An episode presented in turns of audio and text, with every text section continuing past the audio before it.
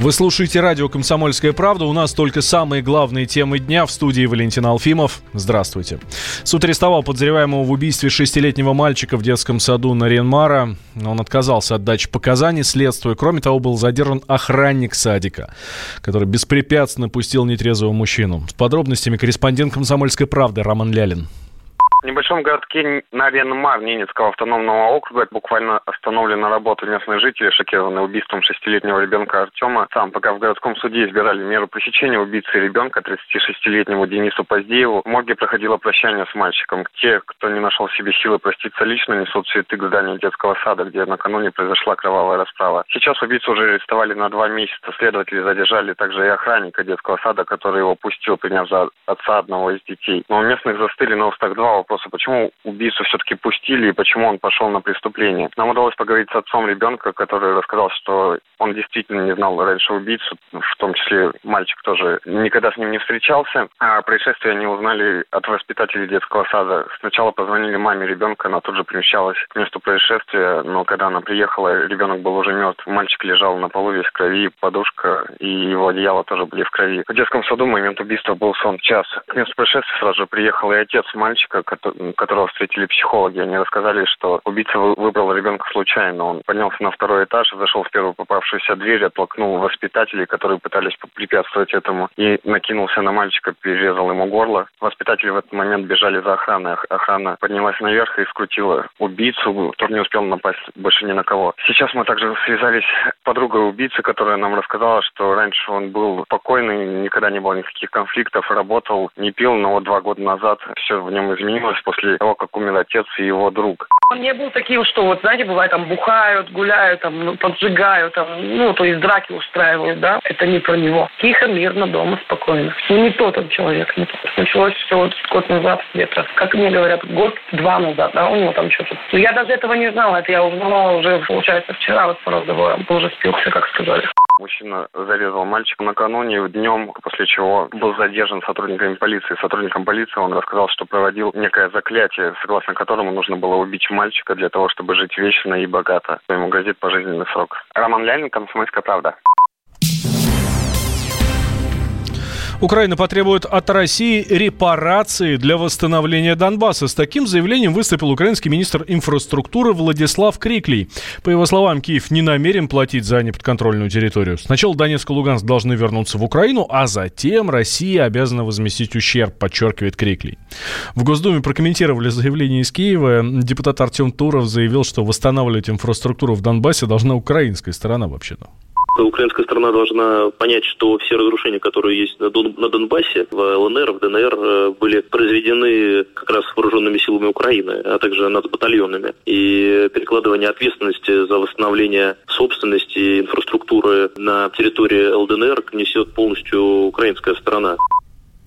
Журналист Владимир Соловьев считает заявление украинского министра чушью они страдают тяжелой формой душевного расстройства. Требовать репарации с кого? Они нам не объявляли никакой войны. Они не водили по поводу Донбасса военного положения. У них идет гражданская война. Минские договоренности нигде не фиксируют никакой агрессии со стороны России. Поэтому им надо чуть-чуть перейти в чувство. У меня такое ощущение, что они ведут себя как маленькие дети, которым кажется, чем глупее перед важной для них встречей будут себя вести, тем легче будет уговорить взрослых дать им еще одну конфету. Они, если думают, что так готовятся к встрече в нормандском формате, они заблуждаются. Деньги они хотят выпросить у кого угодно. Меньше всего на свете они думают, у кого они получат деньги. Больше всего на свете их просто волнует сам факт их получения. Не очень понятно, просит ли Донбасс Киев что-то восстановить. То есть, если быть логичными, то Украина должна вернуть оккупированные земли Донбасса, и Украина должна выплатить э, компенсацию того ущерба, который нанесла своими военными действиями. Тем временем в Донбассе начался развод сил. Об этом сообщили в ОБСЕ. Украинские военные ополченцы отошли на километр от линии соприкосновения в районе города Золотое. С места событий передает корреспондент «Комсомольской правды» Никита Макаренков. Международные наблюдатели запускали в небо беспилотные летательные аппараты, которые э, инспектировали периметр э, разведения. И только после того, как они убедились, что по всему периметру на участке разведения не осталось никаких нарушений, ни с одной, ни с другой стороны нет вооруженных людей и нет военной техники, они подтвердили завершение этого разведения. Сейчас в Донбассе ожидают разведения сил и средств в Петровском под Донецком.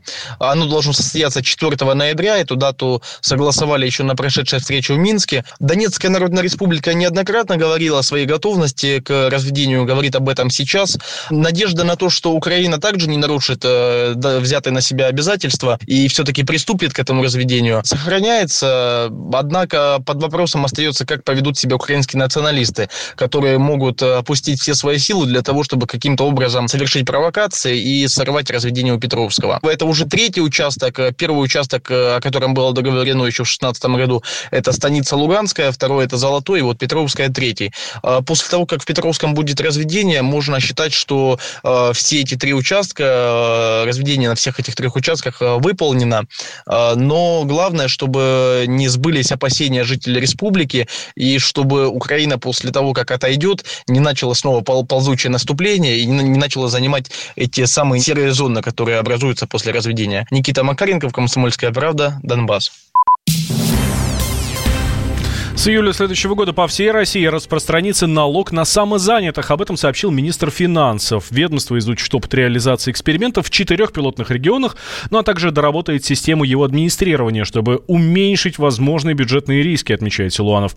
По данным Минфина, в качестве самозанятых зарегистрировались уже э, почти 250 тысяч россиян. Проректор Академии труда и социальных отношений Александр Сафонов считает, что в регионах самозанятые не станут выходить из тени скорее всего, эффект не будет положительным по той простой причине, что дополнительное налогообложение домохозяйств, которые получают основной доход от а, самозанятости, а, может снизиться на достаточно большую сумму, эти 4%. Естественно, большинство граждан как будет стремиться его, конечно, не платить. Мы видим, опять же, а, ту ситуацию, которая наблюдается сейчас в тех регионах, где проходят э, пилотные проекты. В первую очередь вот этим режимом воспользуются компании для снижения общей фискальной нагрузки. То есть предложат части своим работникам перейти с трудовых контрактов на режим самозанятости. А еще год не закончился. Не проанализирована ситуация, в какой мере количество тех, а, кто зарегистрировался как самозанятый, действительно относится к тем, кто свои доходы, ну, конечно, это преждевременно. Но опять мы сталкиваемся с ситуацией, когда желание наполнить бюджет опережает все-таки достаточно серьезный экономический и социальный анализ последствий. Специальный налоговый режим для самозанятых действует с начала этого года в четырех регионах. Это Москва и Московская область, а еще Калужская область и Татарстан. Самозанятые платят налог по ставке 4% на доходы, полученные от физических лиц, и 6% на доходы от юридических лиц. Мы хотим стать еще лучше. И нравится тебе бесконечно. Специально для тебя мы создали новый сайт – радиокп.ру радиокп.ру Заходи, и ты можешь делать все. Слушать, смотреть, читать. Подкасты, видеотрансляции и студии. Текстовые версии лучших программ.